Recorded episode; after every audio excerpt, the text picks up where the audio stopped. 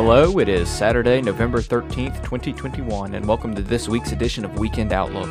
This is Brother Cole coming to you from my lookout here in Lower Alabama, bringing you the show that we hope will keep you informed about stories that, you know, you might not always see pop up in your social media feed or on mainstream news. And as such, I hope that you'll listen, you'll be informed, and you'll appreciate the the, the perspective that we bring to the news. As always, we've got some national news, some world news, and of course some religious news for you. So if you stay tuned, we're going to jump into some national news right after this. We hold these truths to be self evident that all men are created equal. Freedom and the dignity of the individual have been more available and assured here than in any other place on earth. We are citizens of an American nation, and our rights are being threatened. Governments are instituted among men. Oh. It's that oh. time again. Your national news update. Oh, look at that. I almost cut Tina off. All right. So, our first article comes from Kate Duffy over at BusinessInsider.com. Again, that's Kate Duffy at BusinessInsider.com. The article is titled that automakers must soon install tech in new cars that can detect and stop drunk drivers. Please, no! No! No! The article says here that car makers must install technology in new vehicles to detect and stop drunk drivers as part of a requirement included in President Joe Biden's $1 trillion infrastructure bill. The legislation says the new technology must, quote, passively monitor the performance of a driver of a motor vehicle to accurately identify whether that driver may be impaired and, quote, prevent or limit motor vehicle operation if an impairment is detected. Didn't they put this same kind of thing in like a Die Hard movie? Um, I remember it was over the top. It kind of went the way of uh, it kind of went the way of, of the Fast and the Furious, where you know it just got more and more over the top, and then you get to uh, Die Hard Four, whichever number it was, and these this international group of hackers is shutting down everything from cars and planes and trains. Uh, just just by using the internet. I don't know if this is opening up the door for that sort of thing, but it is opening up the door for the government to monitor what you do in your car. Um, yeah, I have a couple questions about about this and and and just why anybody would think that this is good. First question is do I really want the government to have that much control over my life that they're able to dictate, you know, when I'm able to drive or not? Look, I'm not advocating for drunk driving. People do die from drunk driving. It's a terrible thing. You should not drive when you are drunk. That said, it is not the government's job to regulate what you do in your car. That said, I have a second question, okay? And and this one this one I think brings things home and it's a little more economically based. How expensive do we really want new cars to be? Have you gone out and priced a, a, a Silverado 1500? Have you gone out and priced an F150 lately?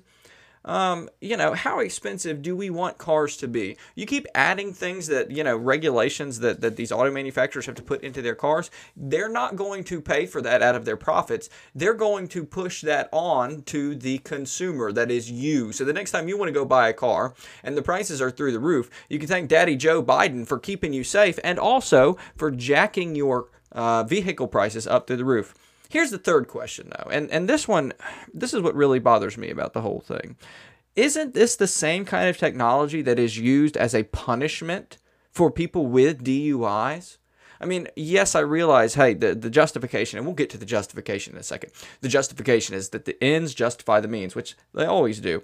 Um, but again, you go get, you go and get a DUI, they may force you to install a breathalyzer deal to, you know, be able to even crank your car and drive it. Are we talking about the same kind of technology where like your car will shut down if you're swerving or if you're doing this or if you're doing that? What if you're just a bad driver? I mean, seriously. Um, again, but here's the justification for this immense government overreach, okay?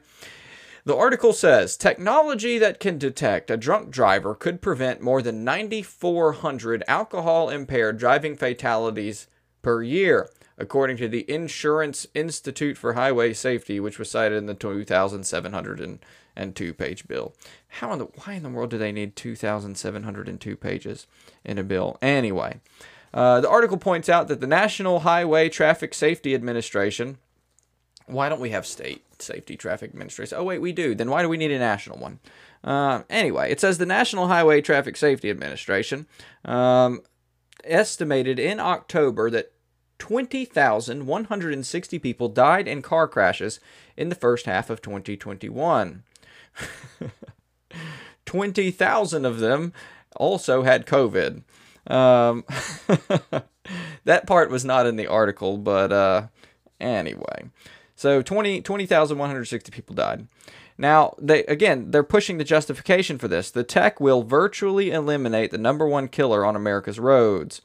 Um, th- that's according to Alex Otte, uh, the the national president of the advocacy group Mothers Against Drunk Driving. They are mad. I'm telling you, they're mad. They're losing. They're losing their minds. Please, no, no, no. Uh, Mothers Against Drunk Driving. You know, they they want to virtually eliminate the number one killer on America's roads, which is good, which is fine.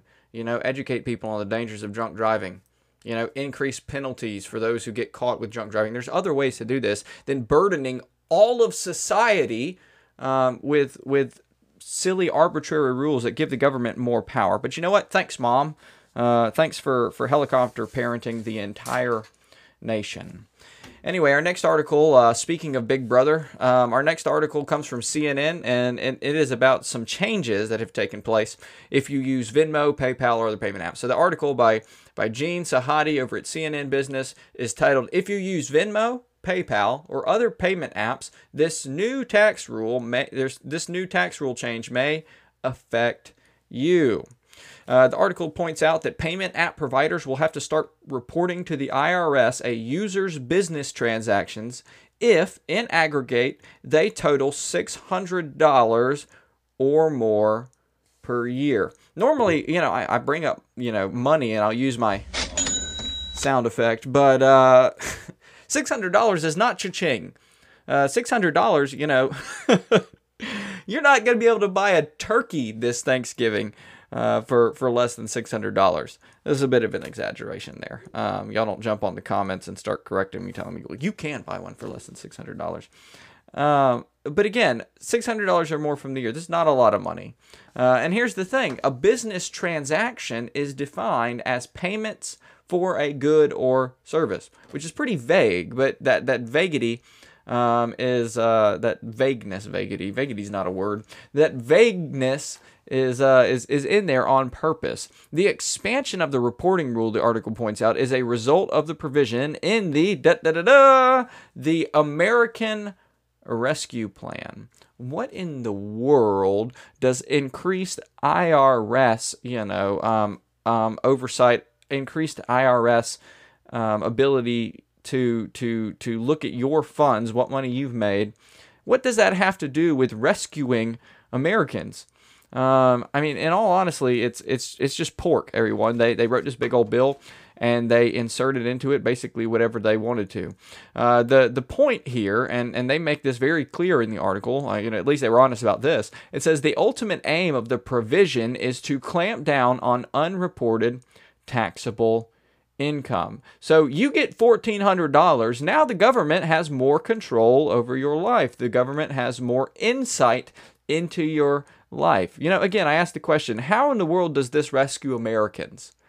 Uh, I mean, really, how does this rescue Americans? I think the only way that it rescues Americans is it rescues the money from their wallets.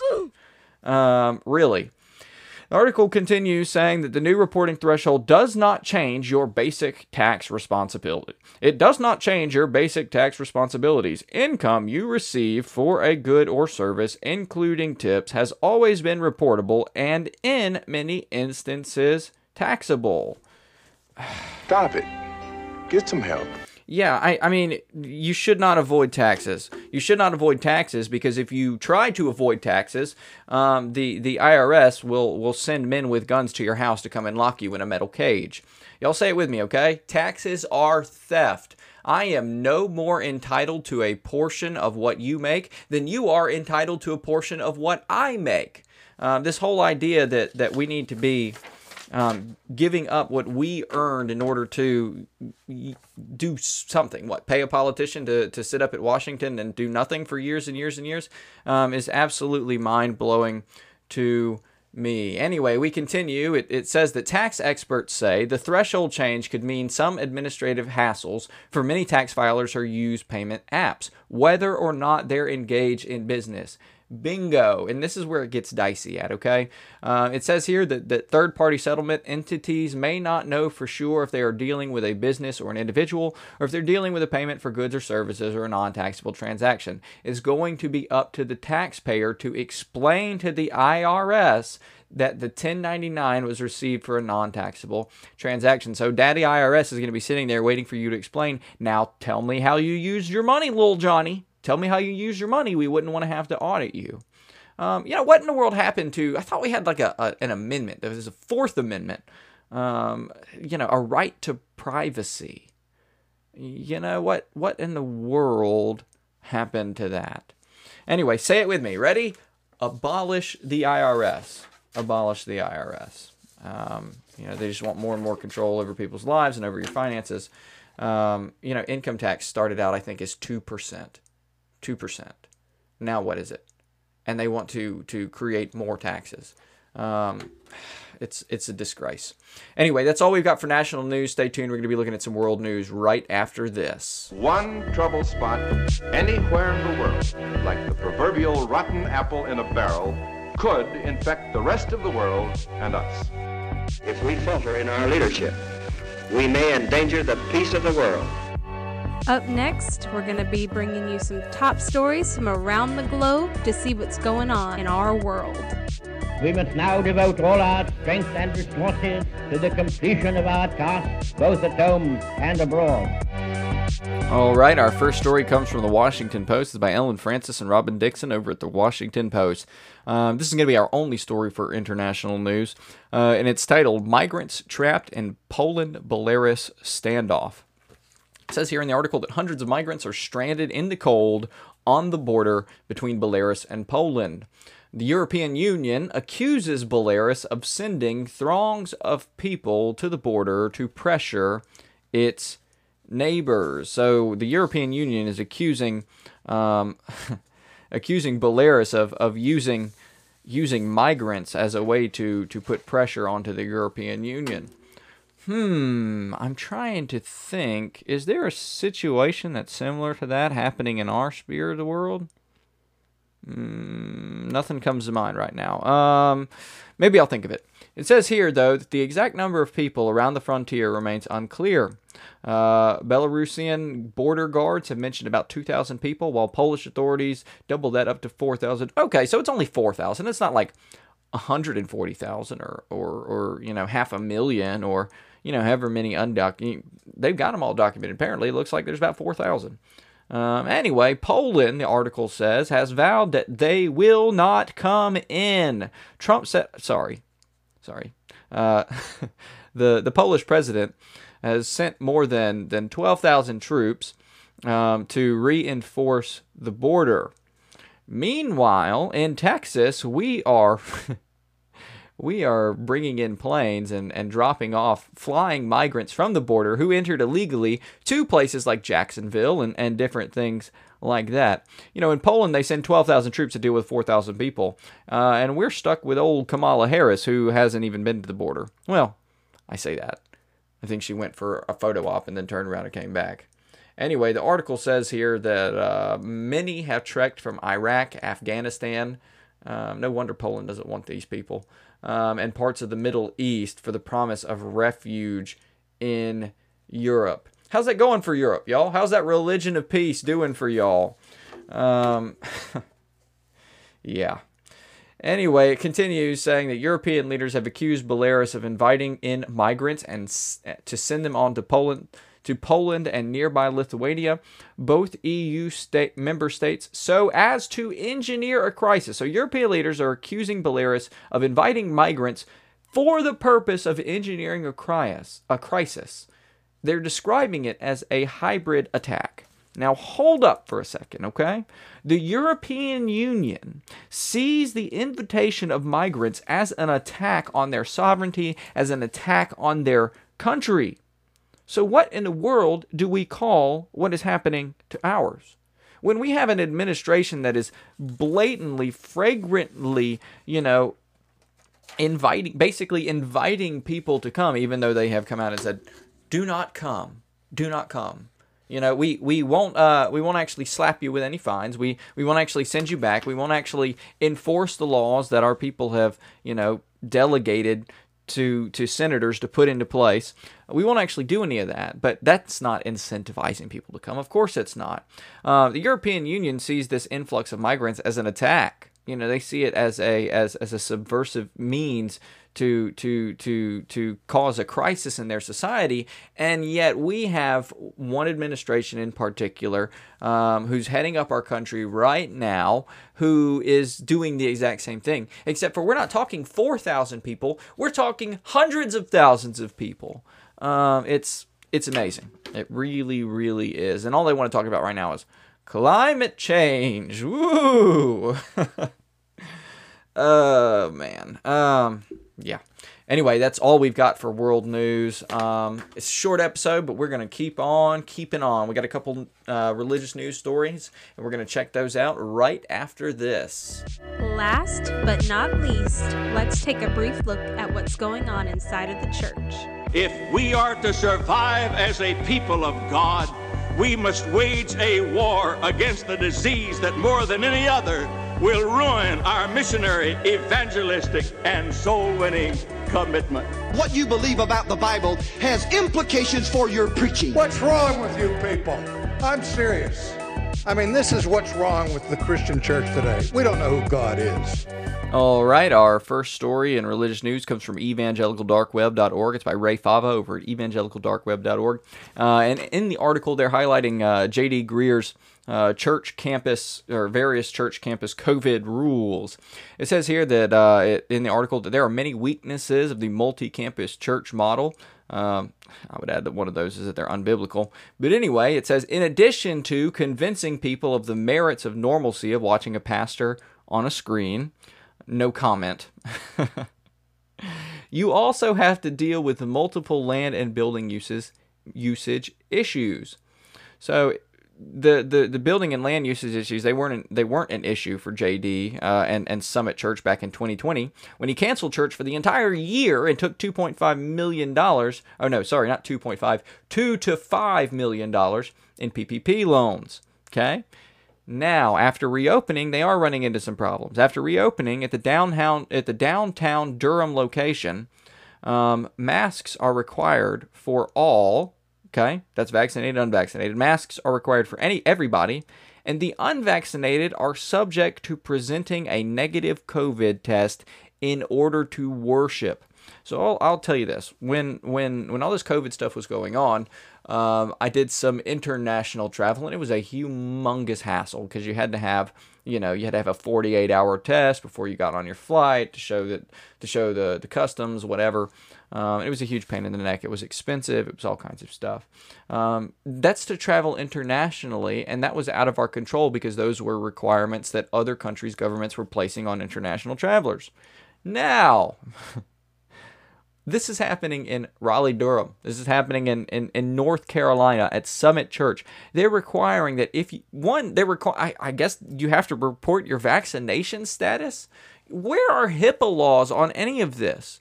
You know, you would think that you would be able to sue the mess out of them for for attempting to violate your your your your medical privacy.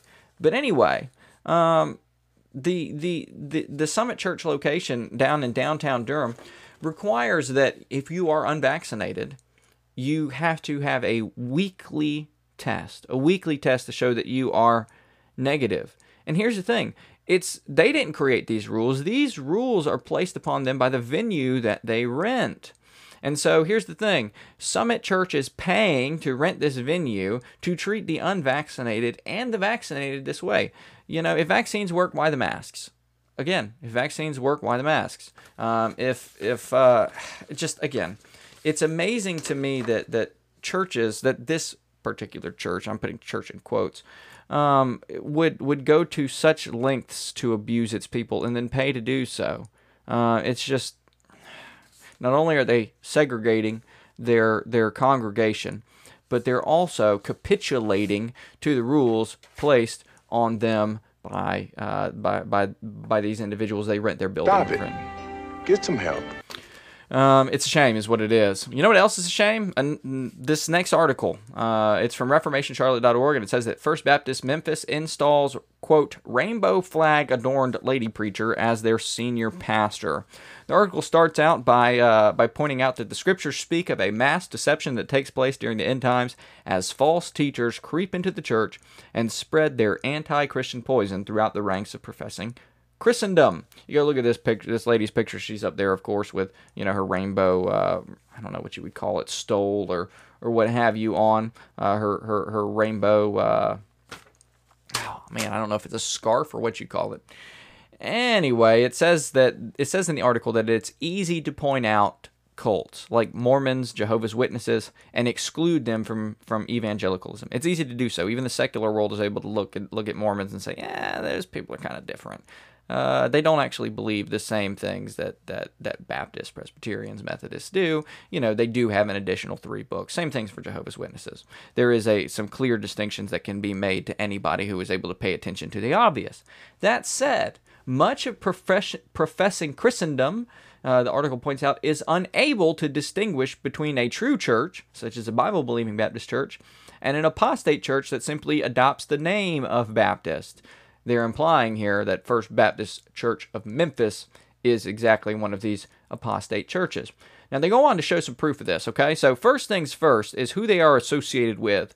The Cooperative Baptist Fellowship, the CBF, is just that it is an apostate denomination. So, like your typical uh, Southern Baptist church, a CBF church, Cooperative Baptist Fellowship Church, calls itself for the most part Baptist, and they use many of the same namings as, convic- as, uh, as they, they call themselves traditional, they call themselves conservative Baptist churches, etc., but they are far from that.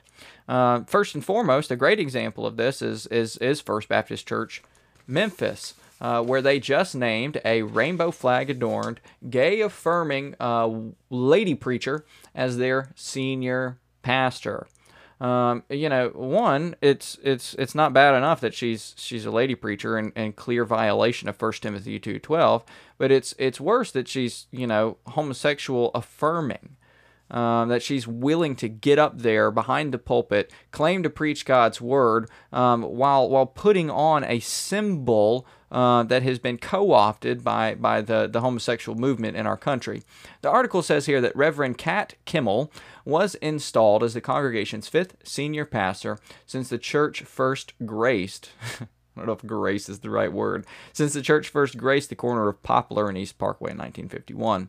And, and, and the article says here that Kimmel's installation marks another milestone in First Baptist Church's long history. You know, it's I, I, don't know they, they jumped off the cliff finally. It's their final and blatant disregard for First timothy 2.12 for, for doing that which which honors god. Um, it's it's a shame is what it is. Uh, but you see it more and more um, and it doesn't look like these things will get any better. That being said, I would encourage you, if you are a, a baptized, uh, Bible believing Christian, to go and find a local church. If you are part of a local church, to make sure that you are serving, that you are attending regularly, um, that you are ministering uh, according to the gifts that God has given you for the building up of His saints. Anyway, that's all we've got for this week's edition of Weekend Outlook. Thank you guys so much for joining us here every week, for listening to the show. Uh, if you want to continue to show your support for the show, you can go and, and share uh, share this on Facebook, share this on social media, uh, get it out, share it with your family and friends. We would really appreciate that. Uh, again, thank you so much for joining us. That's all we've got. We'll see you next time.